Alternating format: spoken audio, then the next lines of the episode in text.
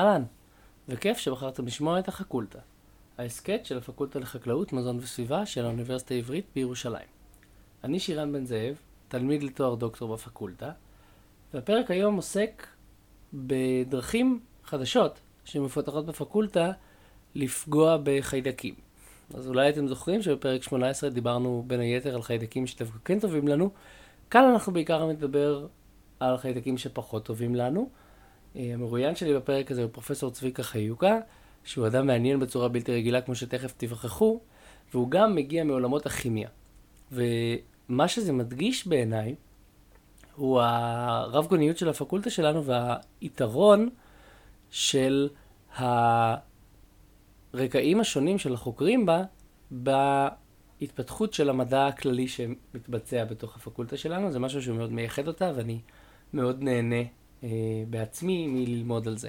הפרק הזה, בדומה לפרקים קודמים אה, שהיו לנו, הוא פרק כפול עם שני חלקים, והוא גם הפרק מספר עשרים של הפודקאסט, אה, שאני מאוד גאה בזה ומאוד נהניתי. אה, במסגרת חגיגות ה-עשרים, אתם תשימו לב שיצאו כמה פרקים מיוחדים יותר וקצת שונים מהשגרה, אני מאוד מקווה שתהנו מהם, ואני מזמין אתכם, אם יש לכם חברים שעוד לא שומעים את הפודקאסט, לחלוק איתם, וכמובן לדרג אותנו בספוטיפיי, כי זה מאוד מאוד עוזר. ועם זה נעבור לרעיון עם פרופסור חיוקה. תהנו. שלום לפרופסור צבי חיוקה, מהמכון לביוכימיה, מדעי המזון והתזונה. צביקה, בתור פתיחה, הייתי שמח אם תספר קצת על המחקר אצלך במעבדה, מה התחום, איך נראות השאלות.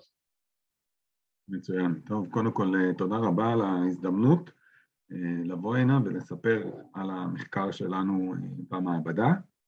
אז המעבדה שלנו עוסקת בכימיה של פפטידים בעיקר. אני בהכשרה שלי כימאי אורגני, כימאי של פפטידים, ותמיד דאגתי לשלב מחקר שבין האינטרפייס, בין כימיה לביולוגיה, לפתח כלים כימיים כדי לענות על שאלות ביולוגיות, או לפתור בעיות, או מחלות, או מצבים ביולוגיים שהם לא כל כך רצויים.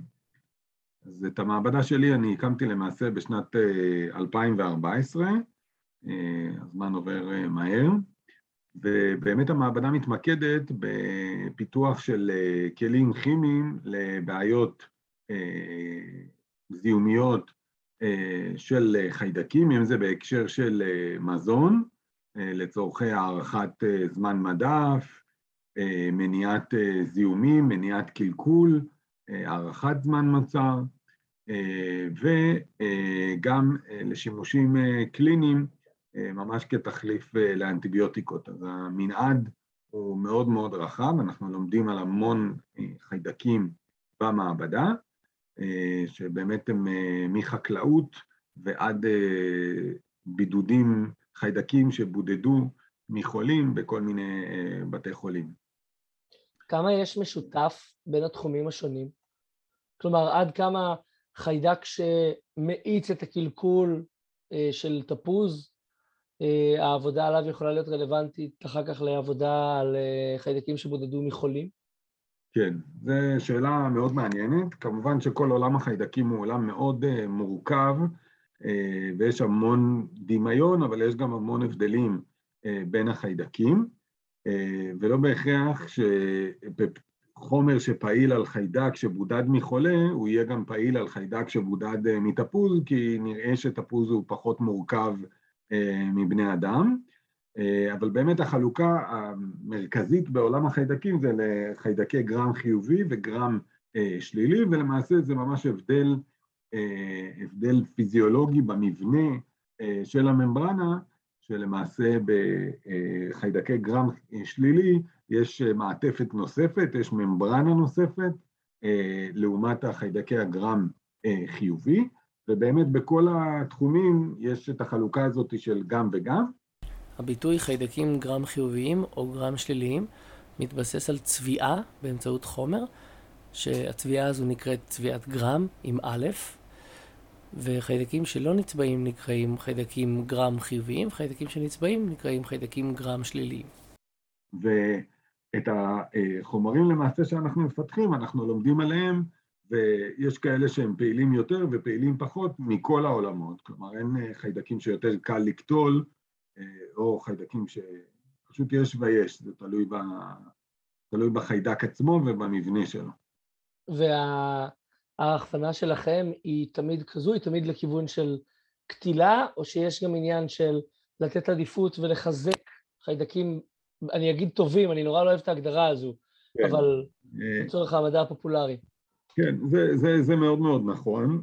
כל העולם למעשה של החומרים האנטי-מיקרוביאליים או אנטי-בקטריאליים יותר נכון, קיבל תפנית מאוד מאוד חזקה ב-עשרים שנים האחרונות, חמש עשרה שנים האחרונות, בכל הגילוי של המקרוביום ובכלל ההבנה שיש חיידקים שהם גם טובים, או שיש להם איזה שהם תפקידים חשובים בשמירה על בריאות, אם זה צמח, אם זה בני אדם, או כל מיני אורגניזמים אחרים. אז באמת הגישה פעם הייתה, בואו נהרוג את כולם, כי כולם לא טובים וכולם לא רצויים, אבל לאט לאט באמת מבינים שזה לא בדיוק המצב, ואז באמת זה גורם לזה להיות קצת יותר מורכב. אז מה שאנחנו עושים במעבדה, אני אספר, יש, את ה, יש עולם שלם שנקרא באמת פפטידים אנטי-מיקרוביאליים, שאם אנחנו מדברים על פפטידים, ניתן הגדרה קצרה לפפטידים, אז באמת כל החלבונים אה, מורכבים למעשה, כל החלבונים שמרכיבים את גוף האדם או את כל האורגניזמים החיים למעשה, הם מורכבים מאבני אה, בניין מסוימות, אה, שהם למעשה זה חומצות אמיניות, שיש לנו עשרים חומצות אמיניות בגוף האדם, יש כל מיני אורגניזמים עם אה, תוספות, אבל בגדול, ברגע שאנחנו מחברים יותר משלוש חומצות אמיניות אחת לשנייה, אנחנו למעשה מקבלים פפטיד מאוד מאוד קצר, באורך של שלוש חומצות אמיניות, וההגדרה של פפטיד יכולה להגיע עד חמישים חומצות. כלומר, ברגע שאנחנו מחברים חמישים חומצות אחת לשנייה, אנחנו מקבלים פפטיד באורך של חמישים חומצות, שזה כבר יכול להיחשב בעולמות אחרים גם כחלבון קצר מאוד. עכשיו, למעשה כל העולם של הפפטידים האנטי-מיקרוביאליים התחיל בתחילת שנות ה-שמונים של המאה הקודמת, שחוקרים למעשה מכל מיני ממצאים, ראו שעל פני האור של פטריות, על פני, פני השטח של פטריות או פני האור של צפרדעים, התגלו כל מיני חומרים שבודדו בהמשך ורוצפו, והגיעו לזה שזה פפטידים מאוד מאוד קצרים, של עשרים ושלוש חומצות, המפורסם ביותר זה פפטיד שלמעשה בודד מאור של צפרדע, חוקר מאוד טוב שנקרא מיכאל זאסלוף, הוא עבד גם כמה שנים במכון ויצמן, הוא כרגע נמצא בארצות הברית, הוא חוקר, הוא רופא, והוא למעשה עבד בכלל על אלקטרופיזיולוגיה, הם עבדו כמודל על ביצי צפרדעים, ולאט לאט במהלך המחקר הם שמו לב שלא משנה לאיזה, כמה האקווריום מזוהם הם מחזירים את הצפרדעים, לא מתפתח שום זיהום באזור של החתך ש, שנעשה, ובאמת הם לאט לאט התחילו לחפור ולהבין וללמוד, וגילו באמת שני גנים, בין הגנים הראשונים של עשרים ושלוש חומצות אמיניות, שיש להם פעילות אנטי-מיקרוביאלית, והוא היה יהודי והוא קרא לזה מהמילה מגן, הוא קרא לפפטיד מגיינים, ובאמת זה למעשה פתח את המרוץ של בידוד של פפטידים אנטי-מיקרוביאליים רבים, שבודדו מכל מיני אורגניזמים, פטריות, דולפינים, צמחים, בני אדם, אז למעשה לכל אחד מאיתנו על פני האור מתבטאים כחלק מהמערכת החיסונית שלנו, פפטידים אנטי-מיקרוביאליים שנועדו, להילחם במיקרובים, במזהמים, אם זה פטריות, אם זה וירוסים, או אם זה חיידקים, כחלק מהמערכת. למעשה יש המון דוגמאות לפפטידים כאלו, שיש להם המון רצפים והמון מבנים, ואותי זה מאוד סקרן לנסות ולהבין איך יכול להיות שיש כל כך הרבה דוגמאות, אבל עדיין אנחנו לא רואים הרבה דברים משותפים ביניהם. כלומר, הרצף הוא מאוד מאוד משתנה, המבנה הוא מאוד מאוד משתנה, אבל עדיין הפעילות האנטי-מיקרוביאלית היא מאוד נשמרת. ומה שאנחנו עשינו, אנחנו רצינו לבדוק, אוקיי, מה משותף בכל זאת בין כל החומרים האלו. מה שאנחנו ראינו שלא משנה האורך ולא משנה ההרכב עצמו, מה שחשוב זה בגדול כמה מטען חיובי קיים בפפטיד, ואני רק אגיד לכם שהממברנה החיידקית היא טעונה שלילית, וככה הפפטיד האנטי-מיקרוביאלי ברגע שהוא טעון חיובית, יש משיכה אלקטרוסטטית והוא יכול להיקשר על גבי הממברנה. זהו, אני אשמח רגע להתעכב, כי אתה אומר פפטיד שהורג חיידק, או נלחם בחיידק, כי זה מה שאמרת, והוא לא יוצא עם מגן וחרב. עד כמה יודעים מה הוא בפועל עושה? הוא עושה חור בחיידק, הוא פוגע לו ב-די אן איי, במה? כן, שאלה טובה. למעשה יש המון השערות, אבל יש שלושה מודלים מרכזיים, שהם מקובלים היום בספרות על מנגנון הפעילות של פפטידים אנטי-מיקרוביאליים, ורוב הפפטידים האנטי-מיקרוביאליים הם פועלים על גבי הממברנה של החיידק, כלומר הם גורמים לאיזשהו הרס על גבי הממברנה, וההרס הזה למעשה מוביל ממש להוצאה או שפיכה של כל החומר של החיידק החוצה, ולמעשה החיידק מפסיק להתקיים. יש גם פפטידים נוספים שנמצאו שמעכבים כל מיני פעולות מסוימות נוספות בחיידקים וככה מונעים את הגידול שלהם, אבל הרוב המכריע של הפפטידים האנטי-מיקרוביאליים הם פעילים על גבי הממברנה.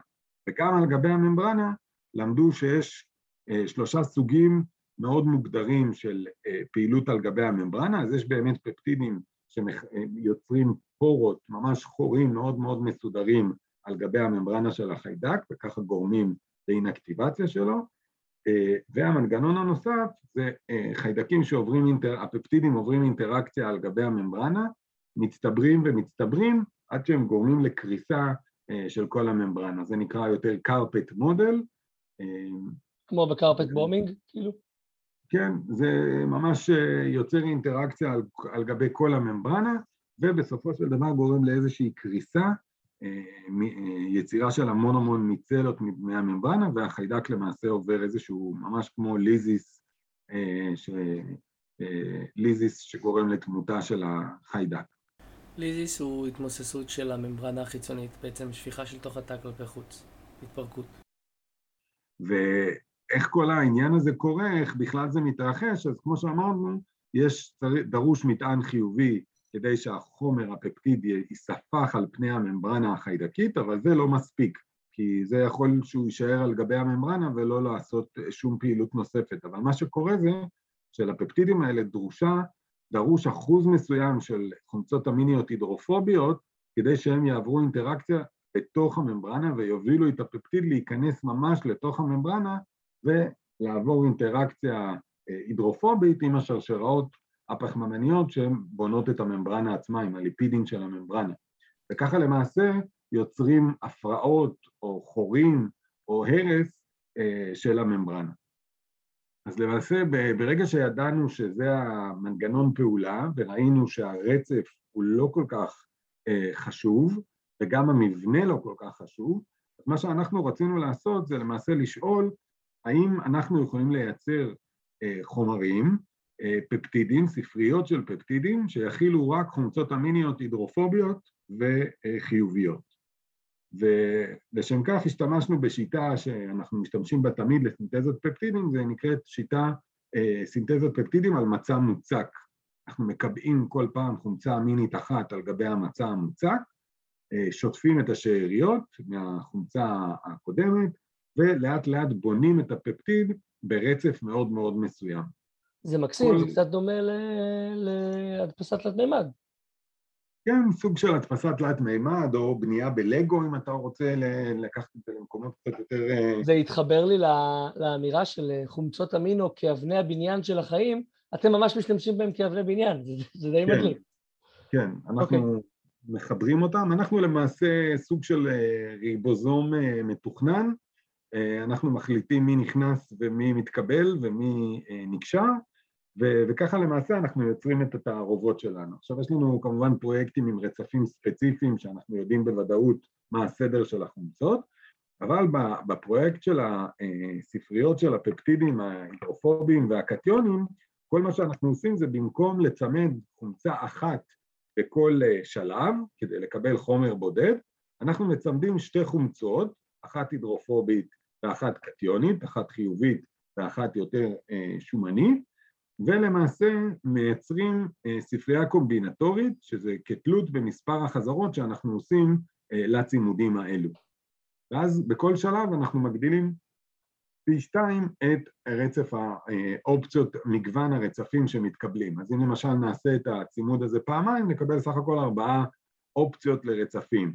אם נעשה את זה שלוש פעמים, נקבל שמונה אופציות לרצפים, ולמעשה בשיטה הזאת יכולנו להבין איך ההרכב של החומצות האמיניות, איזה חומצה אמינית הידרופובית או איזה חומצה אמינית חיובית טובה יותר, מה האורך של הפפטיד האופטימלי הדרוש כדי לקבל פעילות אנטי-מיקרוביאלית יעילה. ועוד דבר שמאוד מאוד חשוב בתור כימאי, אני מאוד מאוד אוהב סטריאוכימיה, שזה הקירליות של החומרים, אז גם בעזרת השיטה הזאת אנחנו יכולים בקלות להחליף חומצה אמינית אחת בקירליות הטבעית שכל הגוף שלנו נמצא בה, או לקירליות הפוכה, ואז למעשה היתרון העיקרי זה שפרוטאזות שמכירות לפי מרכז קירלי את החומצות האמיניות הטבעיות כבר לא יכולות להכיר, ואז למעשה אנחנו יכולים לקבל חומרים שהם הרבה הרבה יותר יציבים לאורך זמן. עבר קצת הרבה זמן מאז שהייתי לא טוב בכימיה אורגנית, בואו נזכיר רגע מה זה קירליות, אני זוכר שמשהו עם האור, אבל שם בערך... כן, אוקיי, אז קירליות למעשה זה איזושהי תכונה כימית שיש לחומרים, למעשה יש, יש חומרים שהם בעלי מרכז קירלי, זה אומר שיש להם איזושהי יכולת לקטב את האור לכיוון מסוים, וזה ההבדל היחיד שיש בחומרים האלה. כלומר, אם אנחנו מסתכלים על חומצה אמינית, למשל אלנין, אז יש את המרכז הקירלי הטבעי זה אל חומצה אמינית, ואם אנחנו מסתכלים על האננטיומר שלה, המרכז קירלי ההפוך, זו חומצה אמינית שהיא די אלנין, וכל ההבדל ביניהן, כל התכונות הכימיות הן זהות לחלוטין, כלומר אותה נקודת רתיחה, אותה, אותו, אותן תכונות, הדבר היחיד הוא הכיתוב של האור. עכשיו, מאוד קשה לנו לתפוס את זה, אבל בעולם הביולוגי הטבעי, ההכרה הקירלית היא מאוד מאוד חשובה.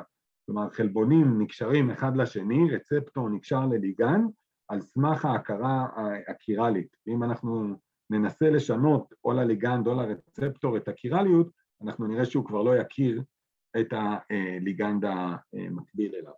אוקיי. מי הנסיינים? אמרת שאתם בונים הרבה פפטידים כדי לראות אם יש להם פעילות... אנטי-בקטריאלית, מי הבקטריות שיתרע מזלם והן בודקות את זה? כן, אז אנחנו למעשה, יש לנו סט של מגוון מאוד מאוד רחב של חיידקים, אבל יש לנו סט התחלתי שבו אנחנו בודקים את הפעילות כנגד חיידקים שהם גם גרם חיובי, גם גרם שלילי, כמו שהזכרתי קודם, שכל החיידקים מחולקים לשתי קבוצות גדולות, וגם יש לנו זנים שבודדו מחולים שהם עמידים לכל מיני טיפולים אנטיביוטיים כאלה ואחרים, ואנחנו למעשה מתחילים ממבחנים פשוטים שאנחנו מוסיפים את החומרים שלנו, את הפפטידים שלנו, בהרכבים שונים, באורכים שונים, בסטריאוכימיה שונה, בריכוזים הולכים ויורדים, ולמעשה מוסיפים את החיידקים, ואנחנו רוצים לראות איך החיידקים גדלים בנוכחות החומרים שלנו. ולמעשה אנחנו בשיטה הזאת יכולים לקבוע מה, באיזה ריכוז החיידק למעשה מעוכב גדילה, לא מצליח לגדול כתוצאה מהחומר שהוספנו, ולמעשה ככל שהריכוז הדרוש נמוך יותר, זה אומר שהחומר הוא פעיל יותר בעיכוב גידול של החיידקים. אוקיי. Okay. יש חומרים שהם מסוגלים רק לעכב את הגידול של החיידקים, הם נקראים בקטריוסטטים, וברגע שהטיפול יחלוף, החיידק ימשיך להתחלק ויתעלה מהטיפול, ויש הרבה חומרים שהם בקטריוסידים, שהם למעשה קוטלים את החיידק, ואז אין לו דרך חזרה. במבחן הזה אנחנו קודם כל בודקים האם החומרים הם בקטריוסטטים, והאם הם משפיעים על הגידול של החיידקים. ומה שלמדנו זה שבאמת תערובות של פפטידים, ספרייה קומבינטורית למעשה של פפטידים, שמורכבים מפנילאלנין כחומצה אמינית הידרופובית וליזין כחומצה אמינית חיובית, באורך של עשרים חומצות אמיניות, שהיחס בין החומצה האמינית ההידרופובית לקטיונית הוא חמישים חמישים, אנחנו למעשה מקבלים תערובת מאוד מאוד פעילה, שמסוגלת למנוע את הגידול של חיידקים, גם מסוג גרם חיובי וגם מסוג גרם שלילי, וגם כאלה שהם עמידים לאנטיביוטיקה, הם עדיין החומרים שלנו פעילים כנגדם. על פניו זה נשמע כאילו בכל פעם שמצליח ניסוי אצלך במעבדה, אמור להיות טור של חברות תרופות מחוץ לדלת. כן, זה, זה שאלה מעניינת. אנחנו, קודם כל היה חשוב לנו באמת להבין את המנגנון פעולה של החומרים האלה, ואת היתרונות מול החסרונות שלהם, ובאמת אנחנו משתמשים בהם בתור חומר אנטי-מיקרוביאלי בכל מיני שימושים שאני אספר אותם בהמשך, אבל לפני, לפני כן אני רק אזכיר, אספר, שבאמת הפפטידים יש להם פעילות מאוד מאוד טובה, גם כנגד גרם חיובי, גם כנגד גרם שלילי, שזה היה מאוד מאוד משמח, והם גם מסוגלים לקטול את החיידקים, כלומר זה לא רק, הם לא רק בקטריוסטטים, הם לא רק מונעים את הגידול, אלא הם ממש אה, קוטלים את החיידקים בקצב מאוד מאוד טוב, אה, אבל כמובן זה מאוד מאוד תלוי בסביבה שאנחנו לומדים אה, על הפעילות, ואנחנו באמת טוענים שיש לחומרים שלנו אה, שלושה יתרונות מרכזיים, אז באמת הראשון זה שהם באמת פעילים, אה, יש להם פעילות מאוד מאוד רחבה וטובה, היתרון השני זה העניין שמאוד זול וקל לסנטז אותם. אנחנו יכולים לסנטז את החומרים האלה במעבדה בסקלות מאוד גדולות, בגרמים, בקלות, בלי להגיע ל... כי היתרון המרכזי בשיטה הזאת היא להבדיל מסינתזה של פפטידים עם רצף ספציפי, שאתה חייב לנקות אותם ב-H P L C, בכל מיני שיטות קרומטוגרפיה כאלה ואחרות, כדי לבודד את החומר הפעיל המסוים מאוד שלך.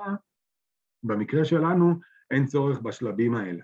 כלומר, זה תערובות של פפטידים, שאנחנו כמובן בודקים אה, במס ספקטרומטר, שהמשקל המולקולרי הממוצע של התערובת באמת מתאים לאורך של עשרים חומצות, כמו שסינתזנו, אה, ואנחנו למעשה בודקים בעזרת אה, מכשיר או אמינו-אסיד אנליזיס, אנחנו יכולים למעשה למדוד את כמות החומצה האמינית, את היחס בין החומצה האמינית ההידרופובית לחומצה האמינית החיובית, לראות שהיחס נשמר לאורך הסינתזה. למעשה אלה הוולידציות הכימיות שאנחנו עושים לכל בטש שאנחנו אה, מסנתזים, ואנחנו יכולים לראות שבין בטש לבטש, ברגע שהוולידציה הצליחה, אז גם הפעילות האנטי-מיקרוביאלית אה, מאוד מאוד אה, נשמרת. היתרון הנוסף החשוב של החומרים שלנו, זה שאנחנו משערים שבגלל שזה צי של חומרים שהחיידק נחשף אליהם בו זמנית, היכולת של החיידק לפתח עמידות כנגד הטיפול שלנו, היכולת הזאת תהיה מאוד מאוד קטנה, בגלל שזה תערובת של, תערובת של פפטידים שפועלים בו זמנית. וגם אם כן, בעצם, כיוון שאתם מראש בוחרים את החומצות האמינו לא על פי הזהות, אלא על פי התכונות, יש לכם בעצם עוד אופציה לאלתר די מהר, נכון? כלומר, פנילאלנין לא ילך, תלך ל... אני לא יודע, כי אני לא מספיק בקיא בחומצות האמינו, אבל לאוצין, אני לא יודע. מעולה, בחירה טובה. אבל כן, העניין של העמידות היום הוא מאוד מאוד, זה משבר מאוד מאוד גדול, יש היום מקרים, אמנם הם בודדים בעולם שמגיע מטופל לבתי חולים, והוא נמצא כמולטי דרג רזיסטנט, כלומר הוא עמיד לכמה טיפולים אנטיביוטיים, זה מאוד נדיר, אבל זה הולך ונהיה יותר ויותר, מצטברים יותר ויותר מקרים כאלו, וכמובן הסכנה היא שרוב הטיפולים האנטיביוטיים כבר לא כל כך יעבדו יותר, לכן חשוב שיפותחו חומרים חדשים, ו... שנלמד על היכולת של החיידק להתגונן כנגדם. אז באמת נכנסנו לתחום חדש במעבדה, שאנחנו ממש מפתחים אבולוציה במבחנה, מה שנקרא, ואנחנו חושפים את החיידקים מאוד לטווחים, לזמנים מאוד מאוד ארוכים, עם הפפטידים, לעומת פפטידים עם רצפים ספציפיים, לעומת אנטיביוטיקה, ואנחנו לומדים על קצב פיתוח העמידות כנגד כל החומרים האלו, ואנחנו יכולים לראות שמאוד בקלות מתפתחת עמידות לאנטיביוטיקה, ממש אחרי כמה ימים של מחזור של מדיה טרי עם טיפול אנטיביוטי. לעומת זאת, פפטידים ידוע שמתפתחת אליהם עמידות יותר לאט, ולפפטידים הרנדומליים עדיין לא כל כך הצלחנו לראות שהתפתחה עמידות. זה דברים שאנחנו הולכים ongoing, מה שנקרא, והם מתפתחים אצלנו עכשיו במעבדה. אני רוצה ברשותך טיפה להקשות, ואולי גם טיפה לשאול שאלות שאולי הטבע שלהם קצת יותר יישומי. חומצות אמינו זה דבר שאנחנו א', את חלקן מייצרים בעצמנו בגוף, ב', צורכים אותם בוודאות ומשתמשים בהם במערכת המזון. עד כמה זה מקשה על השימוש בתוצרים של המחקר שלך, נגיד לפתרון בעיות של מחלות חיידקיות, ומהצד השני, עד כמה המולקולה שהיא, שהיא נוצרת בגוף שלי היא עמידה. לצורך העניין, אם אני רוצה לרסס קיר של בית חולים כדי למנוע היווצרות של עמידויות או לפגוע בחיידקים עמידים שיש שם, עד כמה חומצות אמינו הם, הם מוצר אמין במרכאות. ואלה שאלות באמת טובות והן מאוד אפליקטיביות למה תכלס אפשר לעשות עם החומרים שלנו, שאני מבטיח לספר גם על זה, אבל בגדול באמת חומצות אמיניות אנחנו צורכים, מייצרים בעצמנו, חלקם אנחנו תלויים במזון כדי לקבל אותם למערכת שלנו, אז למעשה זה נורא תלוי על איזה שימוש אנחנו מדברים לחומרים שלנו. אז אם אנחנו נלך בכיוון שהוא קצת יותר מזון, אז כמובן שקיים צורך ממשי בפיתוח חומרים משמרים חדשניים שיהיו ידידותיים לצרכן כמובן, ועדיין יהיו מספיק יציבים לאורך זמן כדי שנלמד על הפעילות שלהם ונוכל להשתמש בהם כחומר משמר. אז באמת, בגלל שהחומרים שלנו הם קל לייצר אותם, וראינו שהפעילות היא מאוד מאוד רחבה, כמובן אנחנו מתחילים מסט של חיידקים מאוד מאוד מסוים, אבל אחר כך אנחנו, יש לנו מגוון מאוד רחב של חיידקים פתוגנים במזון, שאנחנו לומדים גם עליהם, ויש לנו חיידקים בשיתוף פעולה עם פרופסור סאול בורדמן, יש לנו חיידקים פתוגנים צמחיים, שיכולים להשפיע על השדות בתור חומר הגנה, על הצומח. יש לנו חיידקים שבעיקר מזהמי מים, אם אנחנו מדברים על מזון, אז השלב הבסיסי יותר זה מים טהורים, אם זה לגידול של כל מיני תוצרת חקלאית, או אם זה לצריכה עצמית, ורובד נוסף שאנחנו עובדים עליו זה למעשה באמת משטחים, פיתוח משטחים ביואקטיביים שיש להם פעילות אנטי-מיקרוביאלית, אם זה לתיאור מים או לאריזות מזון ממש, כלומר לתת למוצר את הפעילות עצמה שהיא תשמר לאורך זמן ולא רק במהלך הייצור של החומר. אז אם אנחנו מדברים למשל על חומרים משמרים, אז יש לנו פרויקט למעשה שלמדנו את היכולת של הפפטידים הרנדומליים שלנו להאריך את זמן המדף של קציצות בשר הודו תחון טרי, שזמן המדף שלו זה שלושה ימים בצינון, וברגע שאנחנו הוספנו את הפפטידים שלנו לקציצות עצמם, העלינו כמובן את התחולה החלבון, תחולת החלבון, כמו שעושים בכל היוגורטים היום, לכל הספורטאים, מנסים לשווק את כל היוגורטים עם עשרים גרם חלבון, אז הכוונה שהוסיפו אה, מיצוי חלבוני מי גבינה והעלו את אחוז החלבון, אז אותו דבר מה שאנחנו יכולים לעשות בעזרת הפפטידים שלנו, שזה נגזרות חלבוניות למעשה, אנחנו יכולים להעלות את אחוז החלבון בקציצות, ולמדנו שהפעילות האנטי-מיקרוביאלית היא מאוד מאוד טובה, והצלחנו להאריך את זמן המדף של הקציצה בצינון משלושה לעשרה ימים. יש לזה ערך תזונתי, אם אני אוכל קציצה כזו שמואשרת בפפטידים שלכם, אני מרוויח במרכאות משהו מזה? ברמת העיקרון כן, כי יש לך יותר חומצות אמיניות, אבני בניין, שברגע שאנחנו אוכלים דרך הקיבה, הפפטידים אמורים להתפרק, במידה ומדובר בחומצות אמיניות טבעיות, הן מתפרקות, ואז למעשה אפשר יהיה להשתמש בהם כאבני בניין לחלבונים בגוף, לייצור חלבונים נוספים. אז ממש היה לנו פרויקט גדול, שלמדנו גם על השינויים החיידקיים, באוכלוסיות של החיידקים, בזמן, בקציצה, בעת קלקול ועם החומרים שלנו, ובאמת הצלחנו להראות בקציצה עצמה, שההורדה של העומס המיקרוביאלי היא לא רק של חיידקים שהם טובים או לא מזיקים, אלא גם על חיידקים פתוגנים כמו ליסטריה ואי קולי, שהם גם כן יכולים להיות חיידקים מאוד מאוד בעייתיים. אוקיי. דיברת על המון המון תחומים. רציתי לשאול אם באופן כללי הגישה שמנחה אתכם היא, וזה, זה פישוט נמרץ, אבל אני מקווה שתעקוב איתי. האם אתה חושב שאתם, יש לכם מנעול ואתם מנסים למצוא את המפתח שיפתח אותו, או שאתם מייצרים איזשהו מפתח, איזשהו פפטיד שאתם יודעים שהוא בוודאות הורג חיידקים באופן כללי, ואז הולכים לחפש מה, איזה מנעול הוא פותח? עד כמה אתה ניזון מהבעיה ועד כמה מהפתרון? כן. מה שאנחנו עושים, אנחנו למעשה כל פעם אנחנו מאתגרים יותר את, ה, את, ה, את המערכת ולומדים יותר על החומרים שלנו ועל הבעיות שאנחנו מנסים לפתור איתם. מה הכוונה? שאם אנחנו מתחילים במבחנה ולומדים על הפעילות של החומרים כשהם פוגשים חיידק בתמיסה, זה הפעילות ההתחלתית, המינימלית ש, שמתרחשת.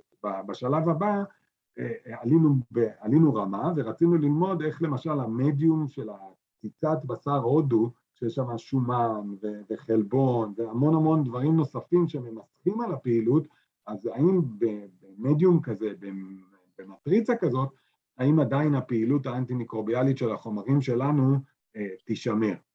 עכשיו, השלב הבא היה אה, למשל, כחלק מהמאמץ, מה שאני מגדיר כחלק מהמשימה שלנו במעבדה, היא למעשה פיתוח של כלים, כלים כימיים לטיפול בבעיות זיהומיות בחיידקים, אבל המטרה הכללית בהקשרים של מזון היא למעשה שיפור בטיחות המזון, או הערכת זמן המדף של התוצרת החקלאית או של מוצרים מוצרי מזון באופן כללי, ואז כדי לענות על השאלות האלה, אנחנו באמת מתחילים מהבסיס, שלמעשה נגיד במים, בפרויקט של המים, מה שאנחנו אה, עשינו, זה ברור שאם יש לך מים מזוהמים, אז לא התוצרת החקלאית שלך, ולא מי השתייה שלך יהיו אה, תקינים, או לא יעמדו בשום רגולציה מבחינת ה-food safety שדרוש.